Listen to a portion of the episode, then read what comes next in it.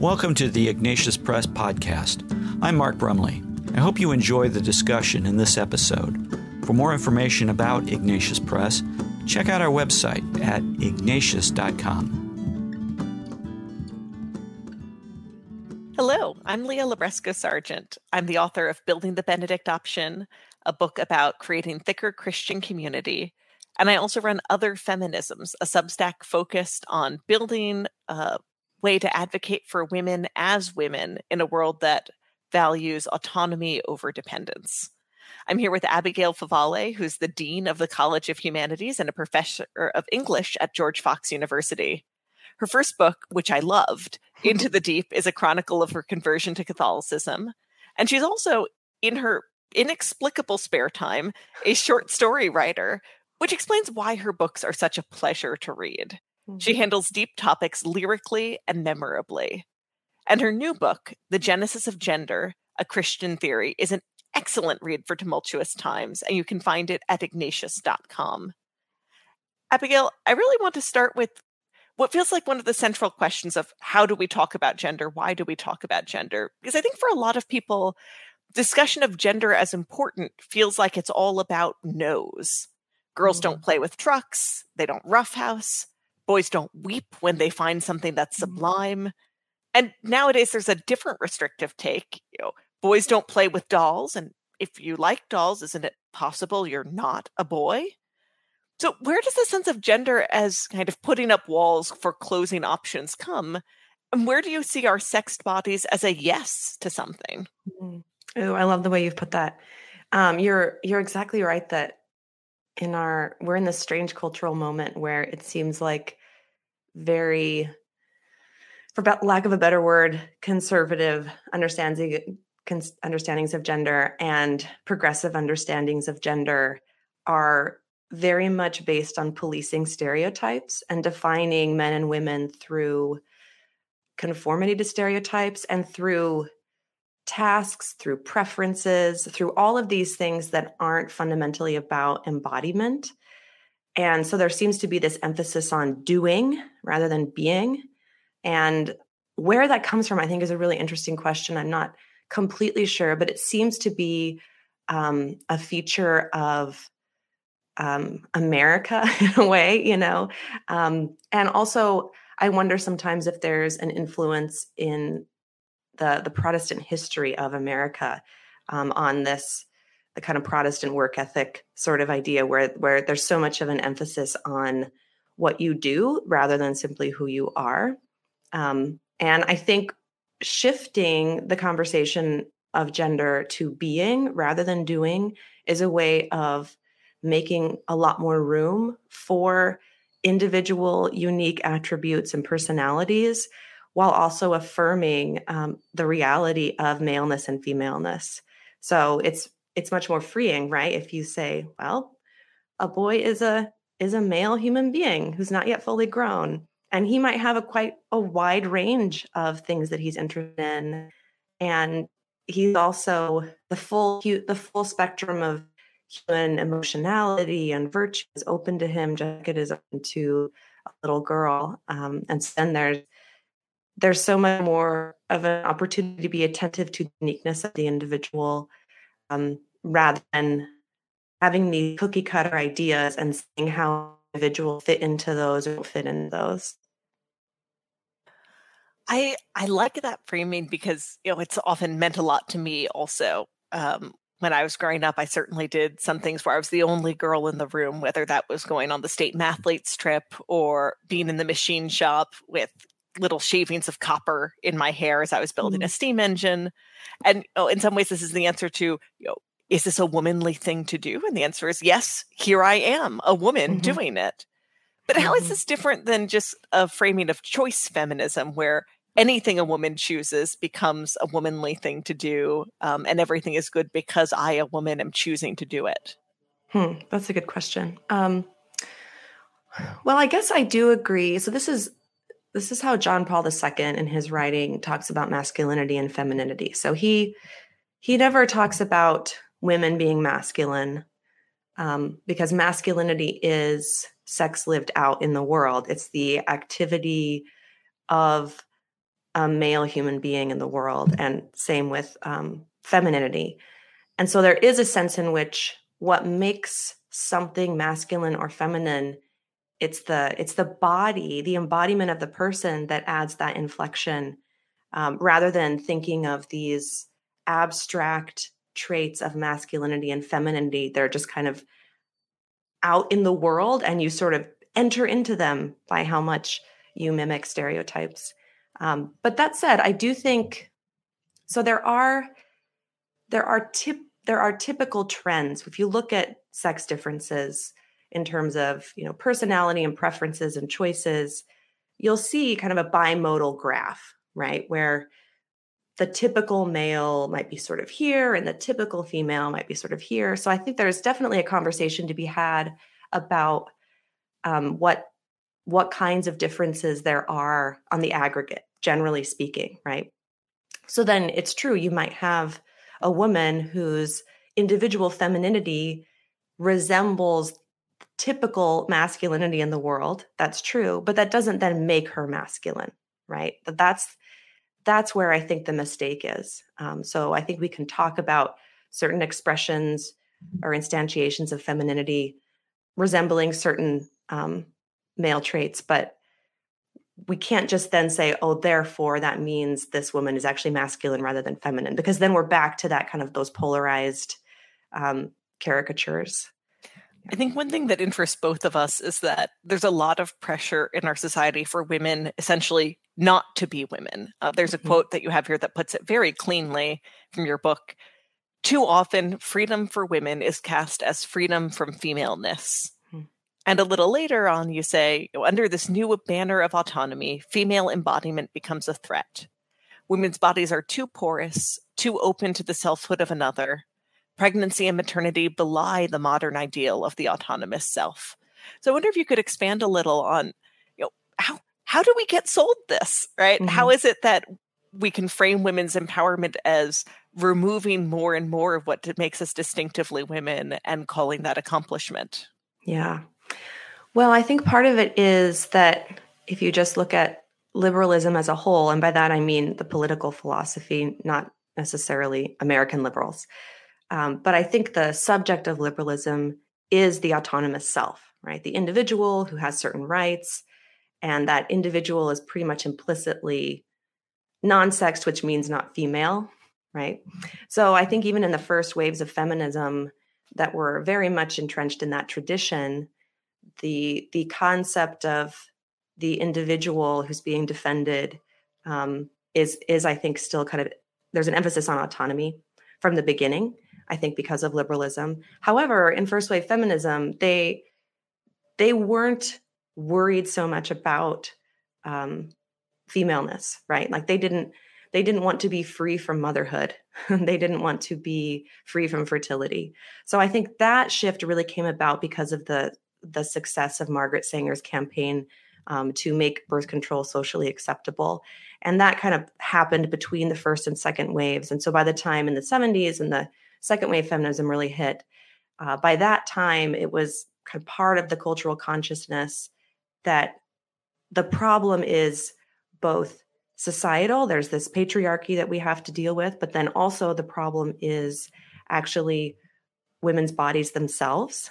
And so the solution, um, what liberation looks like, is basically giving women access to traits of male physiology. So being free from their fertility, free from the risk of pregnancy. And then if they get pregnant, they can have access to abortion so they can kind of walk away from a pregnancy without having to um, kind of deal with the con- consequences, right? So I think once once the feminist movement really embraced that as the key to women's freedom, then you that's when this irony in feminism became entrenched because implicitly the the value and the ideal affirmed by that kind of feminism looks like maleness rather than femaleness.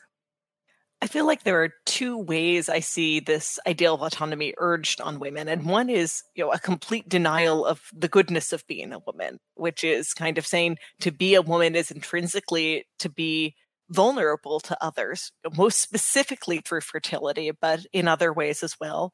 And that's terrible. That's enslavement. You know, you should never have someone else be able to make a demand on you you can't walk away from. And that's kind of a, a rallying cry then to sever ourselves from those ties.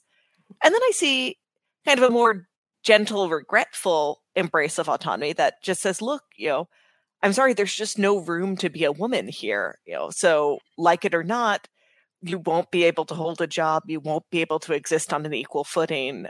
And whether that's right or wrong, I want to help women by helping them navigate this unjust system. It's almost the mm-hmm. same way that kind of supporting other women might mean advice about how to navigate a handsy manager because you have no hope the manager will ever be fired. You know, mm-hmm. how how do we respond to this unjust demand when it's so baked into our society? So it can feel like the only help available is figuring out how to respond to it, not how to deny it. Hmm.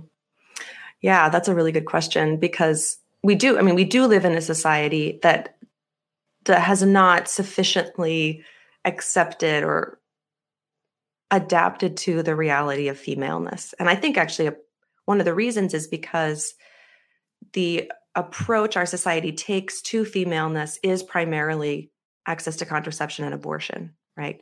So we, for example, in the United States, don't have paid maternity leave right? Which to me just boggles my mind. I think there, last I checked, I haven't maybe Googled this in the last year, but last I checked, there were four countries in the entire world that don't provide paid maternity leave, and the US is one of them. Um, and also, the US has the most permissive or extreme um, access to abortion, eh, far more than a lot of most European countries, et cetera. So, to me, that that is is clear evidence i think that women especially in in america have to kind of move through this culture that doesn't really know what to do um, with the fact that we have babies you know? And i do think things are changing. Um, in fact actually covid weirdly in the way that it's been disruptive to the workforce in opening up new ways of working like hybrid working situations more flexibility i think those sorts of situations will uh, eventually um, benefit women because it will it will open up a little bit more room um, for adapting and, and balancing um, a career and also motherhood. But those those changes are kind of slow in coming. Um, so it's yeah, it's tricky. No, I think this demand to be autonomous is, first of all, an unmeetable demand since no one actually is autonomous. It's a question of yes. how well you can disguise your own need and how well you can hide the need that other people have of you. And I think we've seen this even you know, during the pandemic that sense of, okay, well, we understand you're at home with your children, but please be at home with them invisibly. You know, how can you make a four year old unperceptible? Um, mm-hmm. That yep. part of our job is covering up the demands other people have on us. Mm-hmm. And that always falls more heavily on women because we're mm-hmm. intrinsically tied to others. That mm-hmm. that tie to children is a physical tie for women in a way it isn't for men. Yeah. But where do you see that demand for autonomy placing the biggest burden or hurting men the most? Because of course mm. men are taken as the model of the autonomous individual, but they secretly aren't either. So yes. where is this hurting men? Oh, that's such a good point, right? Because even even though I make the argument that this ideal of autonomy is is uh, is kind of adapted from maleness, it's also not true that men are autonomous, right? Because anyone who's born in the world, I mean, we receive our very existence as a gift. We're dependent, quite literally, just on the air we breathe and being able to participate in an economy and get food on the table, right? We're very dependent creatures. And so again, even this ideal of autonomy, um, it, it's not it's not quite true, even when we're talking about about men. But I think it's just more obvious that women women more more obviously display the the kind of interdependent nature of human beings. Uh, so what I mean, I think there's so many ways I could go with this, but one thought that initially came to mind, I think, is our sex our sexual culture and the the kind of expectation that sex is should be this kind of impersonal temporary fleeting encounter that is primarily about self pleasure through you know kind of using the body for of another person for self pleasure but there's there's not really an investment long term in the other person's well being um, i think certainly that kind of that kind of transient sexual culture damages women, but I also think it's bad for men. I do think it's bad for men. I think it's it's dehumanizing um, and it it kind of I guess it in a, in a way it doesn't call men to their true dignity. You know, it, I think it kind of erases their their dignity.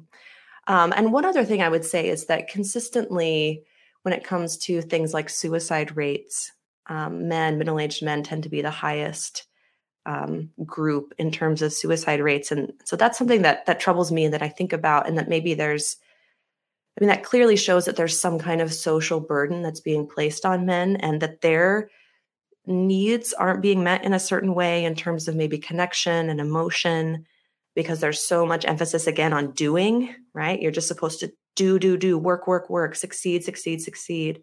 But, you know, when you're sick, your job's not going to like take care of you or comfort you when you're feeling despair or you're depressed, right? No, those are all going to be relationships. And so I think perhaps there's there's something about our culture that um, doesn't value those kind of social bonds and connections and relationships enough and that um, men feel that burden maybe more acutely because there's also the social expectation that men shouldn't need those kinds of things.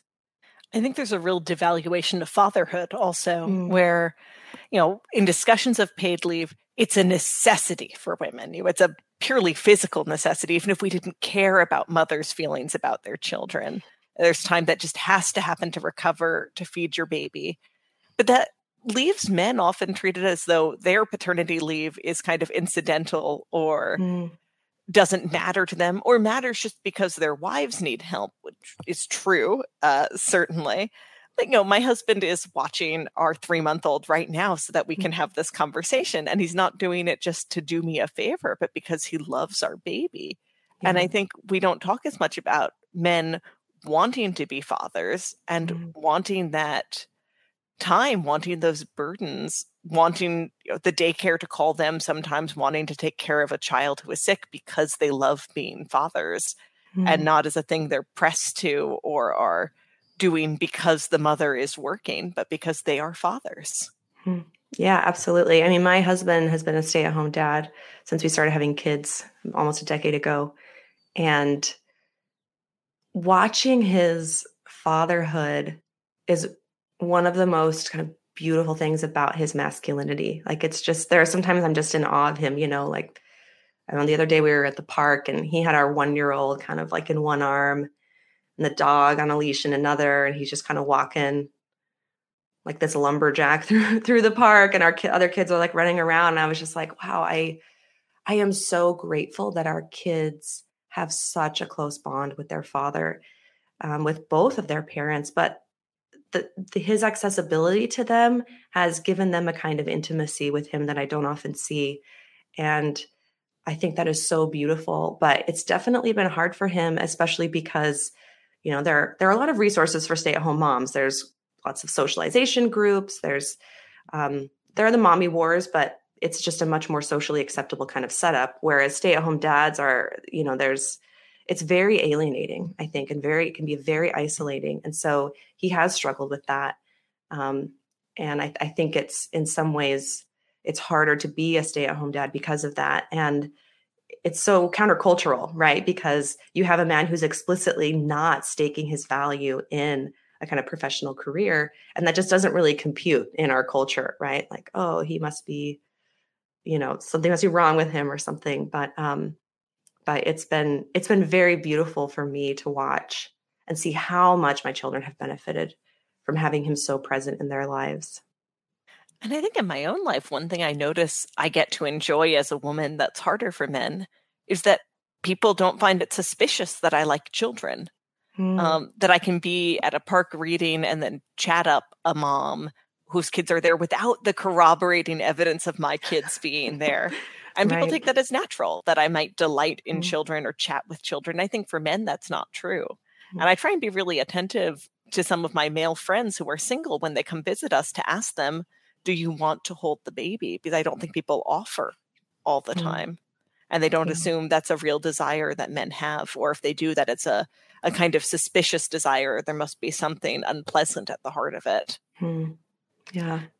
I think I think your book kind of touches on the sociological questions, but also theological questions, and I want to pivot there for a second because you talk in depth about the change in men and women's relationship after the fall mm-hmm. and the mm-hmm. way both sexes bear the consequences of this rupture and change in our relationship with God, but they bear those consequences differently. Hmm. And I think that's really hard for people to engage with because our culture assumes that unequal or unequivalent is inherently unjust. So, yes. where do you see good in asymmetry, even in the mm. consequences of the fall? Mm, that's good. Well, we have, I mean, what's interesting is that asymmetry exists before the fall. That's one thing I would say. So, in in that beautiful encounter in Genesis 2 where a human being speaks for the first time in scripture it's an it's an acclamation of sexual difference. And so you know it's when um, the male human being says at last bone of my bones flesh of my flesh. So in that there's this expression of sameness right? She is like him more than any other creature god has made. And yet when he names her he names her woman he names himself man. So there's also this difference. So from the beginning even even in our original goodness there's both sameness and difference. That's that's held in tension right? And i think theories of gender tend to lose that tension. Most theories of gender tend to lose that tension and pull either toward sameness wanting to say men and women are basically interchangeable and anytime we shouldn't talk about sex differences because those are kind of inherently sexist or the opposite side seeing men and women is so different like men are from mars women are from venus and then there tends to be this kind of implicit hierarchy. So I would say that asymmetry exists before the fall. Now, after the fall, I do think that's when the asymmetry gets gets co-opted by dynamics of domination and control in a way that we don't see before the fall. So that's the first time we get a sense of of hierarchy or power disparity between um, the man and the woman in the when when God says to the woman, "Your desire will be for your husband, and he will rule over you." Right. So, Edith Stein, um, she talks about the sexes in terms of the original order, the fallen order, and then the redemptive order. So there's this possibility through the grace of Christ working in us that we can move from those kind of fallen dynamics of domination, which I think historically and often tend to be men dominating women. But then I also think, as John Paul II has said, women can women can mimic those dynamics of domination and reverse them right so when he says we need a new new feminism that doesn't simply replicate these dynamics of male domination i think he's exactly right so that that fall in dynamic is not always one-sided but of course it's simply true that you know men are physically stronger and have um, you know a lot more testosterone right? So there's just like a lot a lot of kind of stuff going on there which could could lend itself to male domination over women. Um, but i but i think it can also it can also happen the other way for sure. But the point is that's that's not the ideal. And what frustrates me sometimes in in a, in christian circles when i see when i see people lose the, those distinctions between the original order, fallen order, and redemptive order, and just collapse them all into this ideal. Like, oh well, it's it's actually the ideal that a man should rule over a woman, rather than realizing, oh my gosh, no, this is clearly a consequence of sin. And through grace in our lives, we should be trying to correct that. We should be trying to reorder that while also realizing that it's going to be an ever present danger in in this age in the fallen world. I like um, when you kind of touch on how do you approach this as a married woman, you know, not just as an author, someone who has to be attentive to these dynamics day in and day out. You share your marital motto from Homer's Odyssey in the mm. book, uh, which is no finer, greater gift in the world than that when man and woman possess their home, two minds, two hearts that work as one despair to their enemies, joy to all their friends, their own best claim to glory. And I wanted to ask you on a practical level, how do you and your husband make sure that this stays at the heart of your marriage? Because mm. it's easy to get swept away from our relationship with God, from our relationship with each other by the bustle and demands of everyday life. How do you make sure that this is what you stay true to you? Mm. That's great. I mean, it's it's a it's a work in progress all the time, right? Um, and it's true. Right now, you know, we have four kids, nine, seven, four, and almost two. So our life is just a circus constantly. You know, it's just pretty much chaos. Um, but we make sure that we spend time together. I think we both also make sure that we regularly tell each other how much we see and appreciate how hard the other person is working. Um, and there isn't this like obsession about everything being equal, you know, like, well, I did this chore and this chore, so you need to do this chore and this chore. It's just this kind of seamless collaboration, right?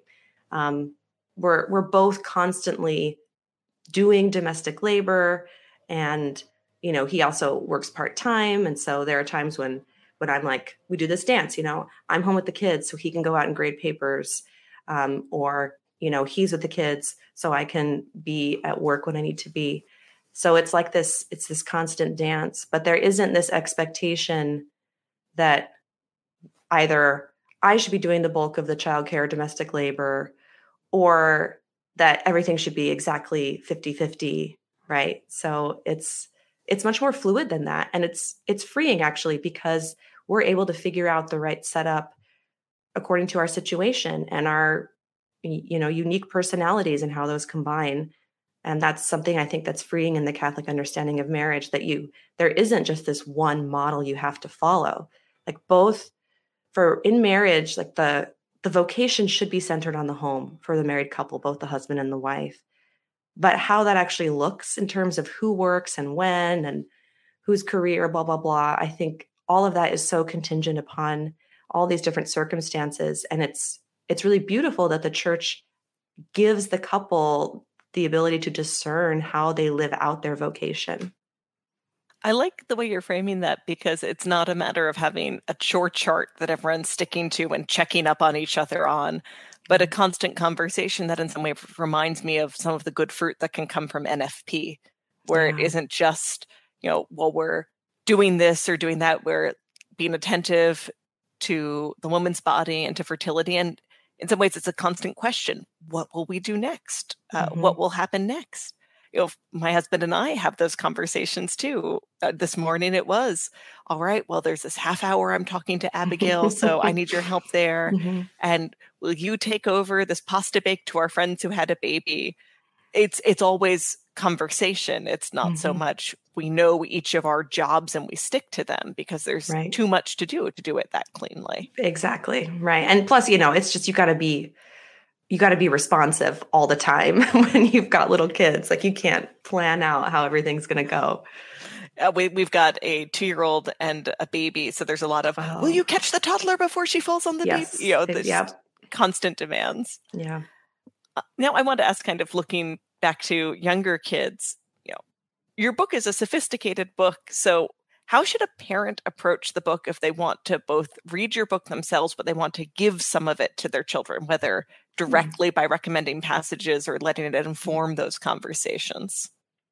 That's a great question. I think I do I do try to write in an accessible enough way, you know, not in this kind of academic way um, that I would say that any, you know, I would say it's appropriate for a teenager to read.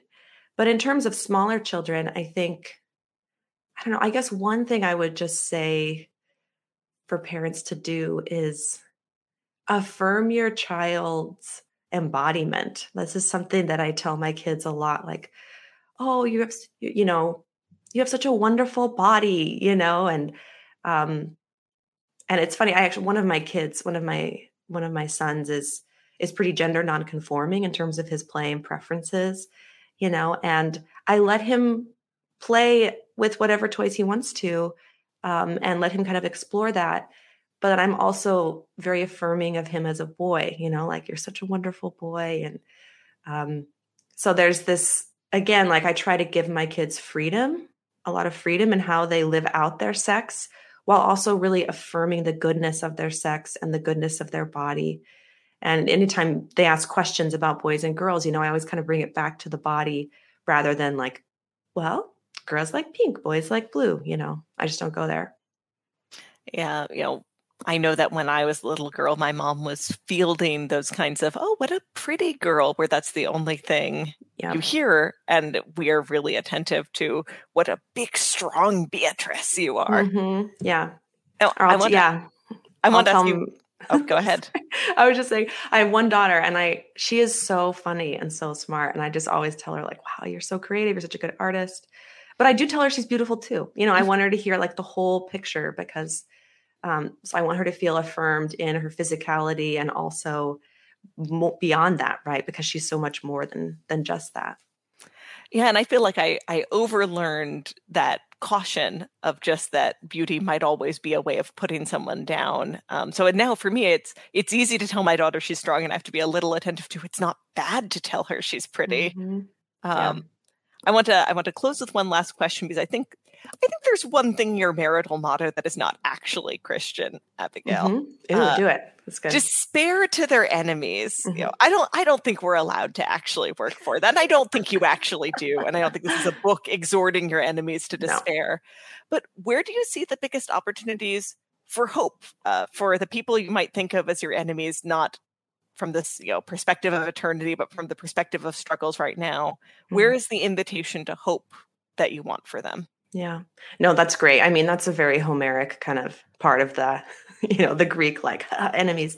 And I don't, I mean, I don't like to think, I don't actively like to think about people as my enemies. Um, but it's certainly true. Like when you, when you're something of a public figure and you write about a controversial topic, you do get detractors. Um, and when that's when those kind of critiques come, if it's if it's really in a spirit of bad faith or ill will, I try just to kind of not not really engage and ignore it.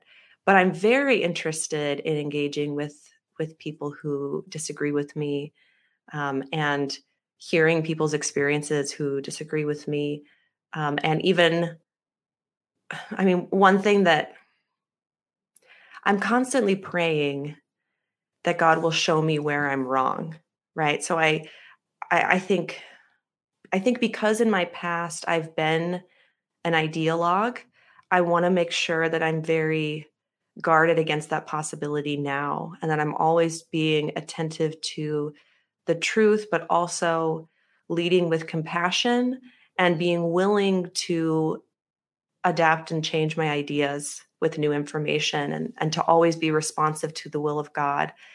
Um, because I don't want this book to be a divisive book. I don't want this book to just be a rallying the troops kind of book. I, in my work, I like to build bridges. Um, sometimes that means I just make everyone unhappy because I, I try to kind of push, you know, more traditional conservatives on some things. And I also, you know, don't go as far as progressives want me to go. So sometimes that just means I make everyone unhappy, but I'm also hopeful that there's a lot of other people who are in the middle like me and they're not quite sure how to navigate some of these things. Um, but when I when I think about people who are caught up in the gender paradigm that I write about in the book, I don't think of them as my enemies. I think of people who have all kinds of different situations and all kinds of different wounds and pain and gifts and they're caught up in a framework that's ultimately not going to be fulfilling and that's not going to ultimately give them what they want and i think that's bad. Like i think the framework is bad. I think it's harming people I think it's really harming people. But those people are not bad. Those people are not my enemies. And I have very deep kind of love for for them. And, you know, I, I hope at least that that my book will reach some of them. I think that's beautiful. What really stands out to me in the conversations I have on other feminisms with women and men who kind of span the gamut politically is that a lot is motivated by the sense of we just will never have space for women as women and we have to think about what compromises we're going to have to make because space for women as women space for women as porous space for women as vulnerable is just not on the table and a lot of the challenge is convincing people you know it has to be and it mm. could be yeah i think your book does a good job laying out a sense that something better and bigger is possible Thank you so much for making the time to talk with me and for your work on this book, which is The Genesis of Gender, a Christian Theory. I hope folks check it out at ignatius.com. And if you're looking for me, you can find me at otherfeminisms.substack.com. Thank you so much, Leah. It's always wonderful to speak with you. This podcast has been brought to you by Ignatius Press.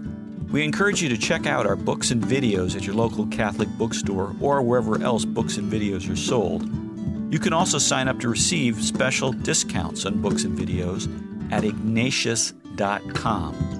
We hope you enjoyed this podcast. Please like the podcast on the website or app from which you listen to it. And please tell your friends about it. I'm Mark Brumley, and on behalf of everyone at Ignatius Press, thanks for listening.